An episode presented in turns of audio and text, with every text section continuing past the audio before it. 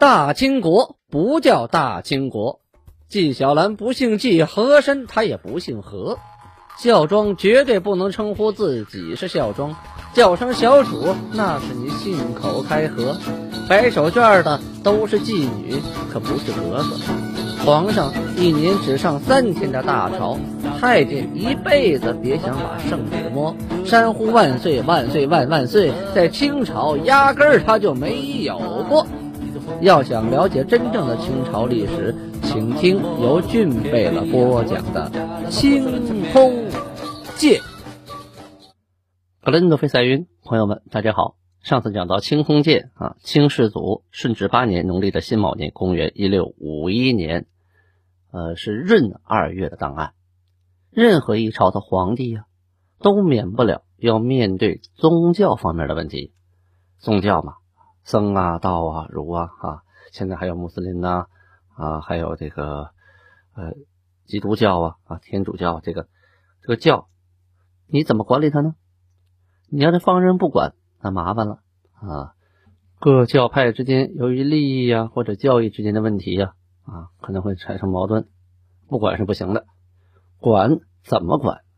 在顺治以前呢，这国家呀，向和尚和老道收度牒银，什么意思？就是你想出家呀，你得先交银子，然后给你办个度牒，哎，你就有执照了，也可以正式出家了。你可以去化缘了，你可以去要钱了，啊，你可以去经营庙宇了。在唐朝的时候，有那一个庙宇啊，不说富可敌国吧，那资产是相当的多，因为他们不用交税呀。所以呢，在唐宋时期呀，这个和尚、老道啊、道士啊，都比较有钱，还比较富裕。按理说应该持不吃金钱戒啊，就是说有这么一个戒律是不碰钱的。这和尚有一个戒律不碰钱，但是现在。数钱数的都手抽筋了啊！据俊贝勒所知，这不持金钱戒的和尚已经不多了。有没有呢？有啊！现在在辽宁省有个庙啊，整个一个庙都不持金钱戒，都是苦行僧啊。分析任何一个事件，都必须以当时的历史背景为基础啊，不能把以前的事儿拿到今天来说，那不行。你得根据当时的历史背景和当时的各种自然情况作为分析的主要条件。顺治帝下了一个诏，什么呢？永久免去僧道纳银，就是以后国家再也不找和尚和老道要一分钱了。说国家生财自有大道，僧道纳银给牒，就是你给他钱，我给你度牒，所血非礼。说这个这个事情啊，实在是不讲道理啊！这点小钱国家也挣吗？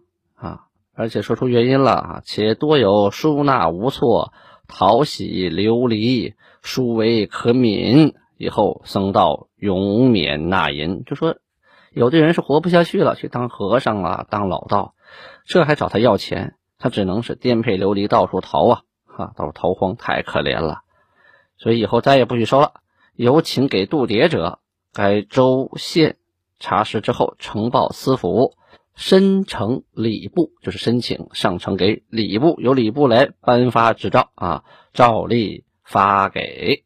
这对天下要当和尚要当老道的人来说，这是个好事啊啊！对于那些刚要准备出家当和尚当老道的人来说，这确实是个佳音呐。对于顺治帝来说呀，摆在他面前的还有一个问题，不知道大家能不能猜得出来啊？是前边历史的遗留问题。因为清军刚入关的时候啊，打的这是为民除害、替王报仇替老朱家报仇的旗号来的，所以呢，当时这姓朱的各姓王都是保持王室待遇。没过几年呢，多尔衮就下令啊，这个王室待遇没有了，老百姓一样，你不再是王了啊。可是这些人甘心吗？不甘心呐！就算是他们甘心，他们周边的人也会好好的利用他们这个姓啊。来进行反清复明的斗争，所以这些都是定时炸弹呐，他们子子孙孙通通都是定时炸弹啊！这些朱姓王朝啊，王朝这个朱姓的后裔啊，对爱新觉罗后裔，那简直就是不共戴天之仇啊！这个防不胜防啊！表面上你卧薪尝胆，不一定哪天就揭竿而起了啊！就想东山再起吗？君子报仇，十年不晚吗？怎么办呢？哎呀，但是把这些人都杀了，那不靠谱啊！人家没犯错啊，对吧？你开始还优待呢，你为人报仇来的，你怎么能把人本家杀了呢？那不杀你，把他放到全国各地，真看不过来呀！哎，有人给顺治帝出招了，于是这个皇帝下命令啊，下圣旨，各直省、顾名各王，就前朝的各个王，包括家口，全都送到北京啊，分别蓄养。哎，说是蓄养，就是养起来，其实是监视起来。下谕给哪个部门啊？兵部，你看。让兵部来执行，按理说是户部的事儿哈。兵部有兵啊，你不来我真给你动刀子呀，刀架脖子，你不来不来我就咔嚓了啊。朕闻前者青州府顾名玉田王之子聚众祭旗，你看这个青州玉田，就现在这个河北玉田县啊，那有个玉田王啊，他的儿子聚众聚众了，他前朝遗民呢，祭旗啊，他这前朝之旗呀，自行不轨啊。还有陕西叛将王元、马德枪杀害辅臣，亦扶庆王之孙啊，准备要扶庆王之孙，要造反啊，要反清复明，招摇惑众，因而顾名各王等多被诛戮啊。哎，他举个理理由什么呢？因这个原因呐，这很多姓朱的呀，都糊里糊涂死了，没造反的也吃了瓜落了。那你想？还有一些没杀的，他就想哪天我的脑袋都不保啊，不一定隔壁哪个兄弟造反，把我就给啊牵扯到了，到时候我有口难辩呢，怎么办呢？哎，为了你们好，所以呢，你看下边圣旨里又说，朕甚悯焉呐，我很同情你们呐。你看你造反的兄弟，我杀他没问题，那你跟他吃瓜唠，全家都死光了，这我没法保护你呀，地方我也顾不过来呀。于是啊，才有后边这些。今朕亲理万机，代天子民，吾妻四海万姓，贤得其所。这个四海万姓，其实这句话指的就是姓朱的呀。万姓都没问题，但是姓朱的有问题啊。你把人家，你把人家那个啊，你把人家国家拿过去了嘛，是吧？啊，拿人家东西，人家惦记呀，啊，要回去啊。所以这个万姓就主要是指姓朱的啊，贤得其所，这都应该有好日子过呀。岂独顾名子姓不在韩愈之中乎？难道姓朱的我就不管吗？也得管呢，是万姓之一啊。自今以后，凡各直省有顾名亲王、郡王流落到地方者啊，该督府啊查其投诚实情，有无公赐，并将依家口。送来京，分别蓄养。其自镇国将军以下，不必起送啊。虽然也姓朱，但是呢，活的时候啊，连王都没封上啊，仅分个封了个镇镇国将军呐之类的更小更小的官。这样的话，连王都不够级的啊，就不必起送了。各照原籍边忙乐业。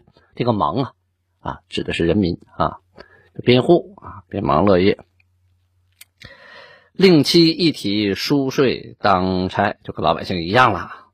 而明宗姓啊，就是姓朱的姓，亦宜毁祸革新。哎，你看，这是提示你们姓朱的，应该想明白今天，看明白今天，别再闹了啊，别再死人了。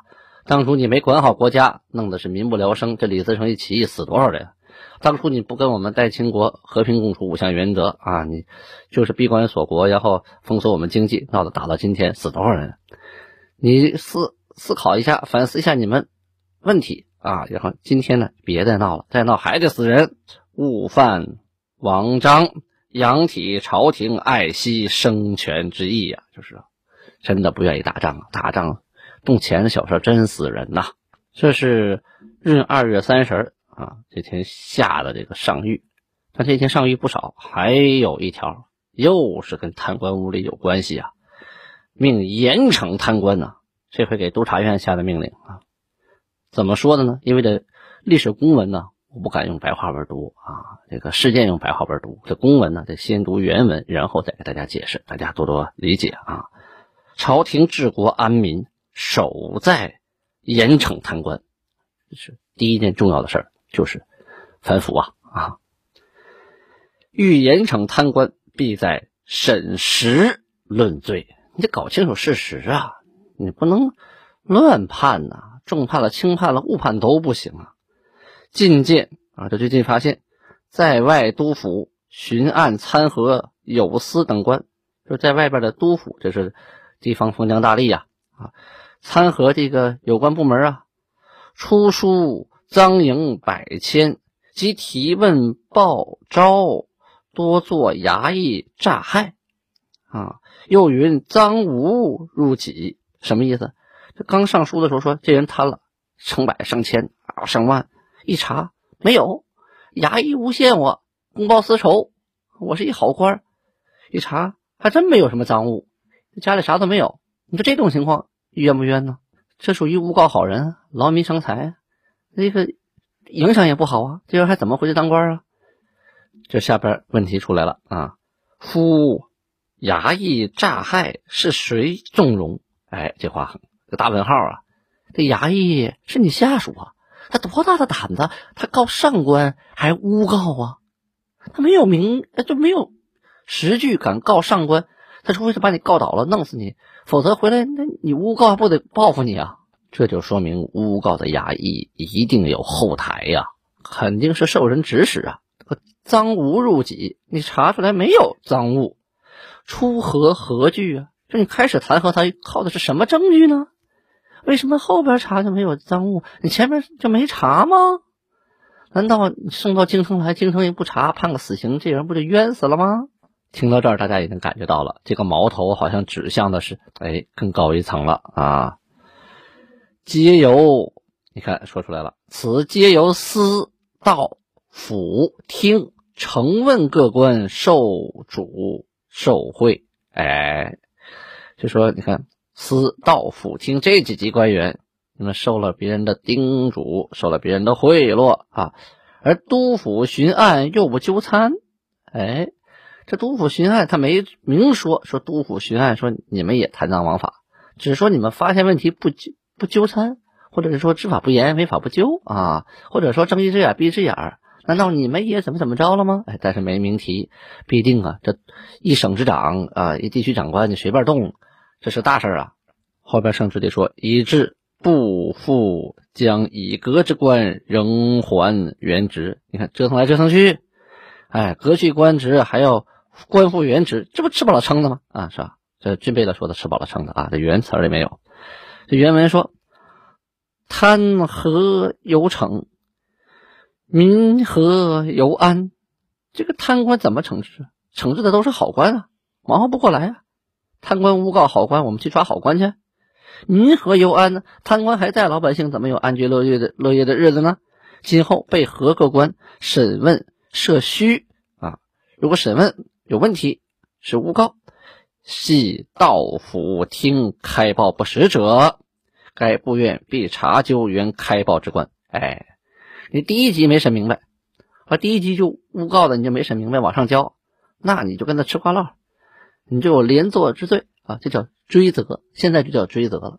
比如说你初级法院你审的审判判错了，上到中级法院，中级法院一看，你就初级判错了吗？那你初级法院的这个法官呢，你有有责任啊，不是你判错就就可以没事了啊。这还有一种情况啊，系承问官受司出托者啊，这个系就关系的系啊，如果是负责审问的官员吃了回扣了啊，不是吃了吃了贿赂了啊。必查究承问之官，若督府巡案不先指明纠参，该部院必行举奏，即不直论。说这个督府巡案这么大官职，你发现问题了，你不指着名道姓的把他们给参喽？那有关部门，咱们这个国家中枢机构各个部院呢，就必须得收拾这些杜甫巡案不职之罪，那就是失职罪啊。说白了，你再想睁一只眼闭一只眼不行，收拾你。那皇帝说的有道理，你的治下你没发现问题啊？你把问题都交到中央来，那中央受得了吗？是吧？要你们干啥的？让你们的地方解决问题的啊，都来上访，那国家心脏不爆了吗？还有一种情况是包庇啊，这包庇怎么解决呢？啊，上面是这么说的：刑部以后啊，复参和书。有罪作衙役，赃无入己或原赦免役，皆不得予拟还职，必听吏部另行复核。果实应开复，吏部方予抒请。这话翻译过来就是啊，下边一查呀，啊，没问题。有人告了，说没问题，没问题，官复原职吧。那哪行啊？万一是真贪官呢？哎，这没问题，也不能直接官复原职，要往上送。经过上一级，因为你告的是官员嘛，上一级要进行复查、复审，确实这个此人是诬告，官复原职，那你再回去，这就叫不冤枉一个好官啊，也不放过一个贪官。后边补充说明啊，凡贪婪官员呐，一挂贪章，并非完毕，或降调闲散，或勒令休治，皆不得仍还原职。从前参问贪官。孤照恩赦日月，免罪追赃。自今颁诏之后，大贪官员问罪至应死者，欲赦不用。哎呦，这个太狠了啊！这是其实这段是两个意思啊。第一段的意思是说什么呢？说这个贪官，但凡有找贪的啊，一被参合了，虽然一查贪的不多，那就官复原职吧，门儿都没有啊。但凡你是贪官，你并非那个完璧无瑕，你没有一点毛病吗？仔细查，你这件事没有，你以前没事吗？哎，要么降你，要么闲散去啊，就是什么都别干了，要么就退休，不许官复原职啊，绝对不许官复原职，你没有那个资格。以前呢，啊，这个贪官呢，就是判了个该杀的罪，碰上个大赦，哎，就给全给赦了，因为你赶上又是。皇帝呀，啊，又是太后啊，这个老有大赦呀，赦了。今后凡是大贪的官员，问罪应死的，死罪的贪官，遇到什么赦也不赦了，就是一个死啊！否则大家想啊，一看这个皇帝啊，就老了啊，岁数大了，快不行了，我犯事没关系啊，犯事我进去以后，明天新皇帝上任，大赦天下，我要出来了啊，没这个机会，想钻这个空子，门儿都没有。转天到了三月初一，咱们说说南边吧。这个南边啊，咱们一直都提过一件事儿，大家不知道还记不记得？这南明啊，有永历朝有个孙可望，一直啊想当秦王。咱们这个事儿都讲了多少集了？这孙可望啊，就跟永历朝的皇帝说说，我要当秦王。这秦就是秦朝的秦，封我一个字的王。在明朝啊，这一字王啊，哎是亲王；这两字王啊是郡王，小一格。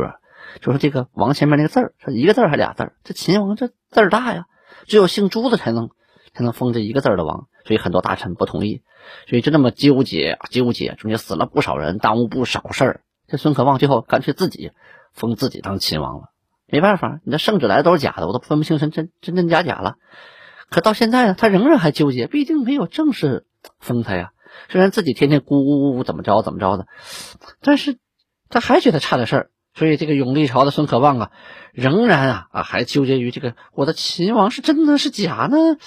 封你是王不假，但是没封秦王啊。但是我自称秦王，我改不了了，改了没面子。这前些时日啊，孙可望派遣手下一员得力的干将，叫贺九仪，带领着张胜、张志明率兵五千干什么呀？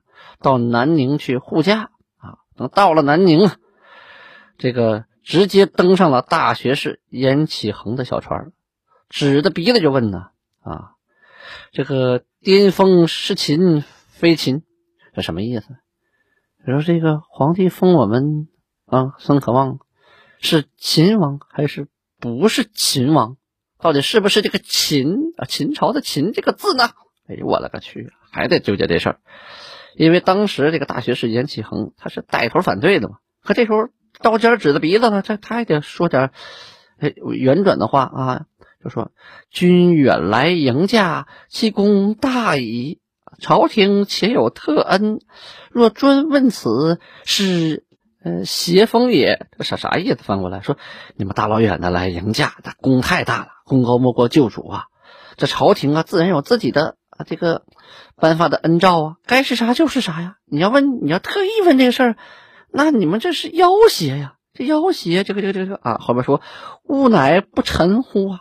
你这要挟皇帝，你们就不是臣了，这是造反的罪名啊！可不能这么干呢。可是这贺九仪是什么人？那是久经沙场的武将啊！跟你扯这个里个楞，一听跟我遮遮掩掩，顿时大怒，抽起刀来。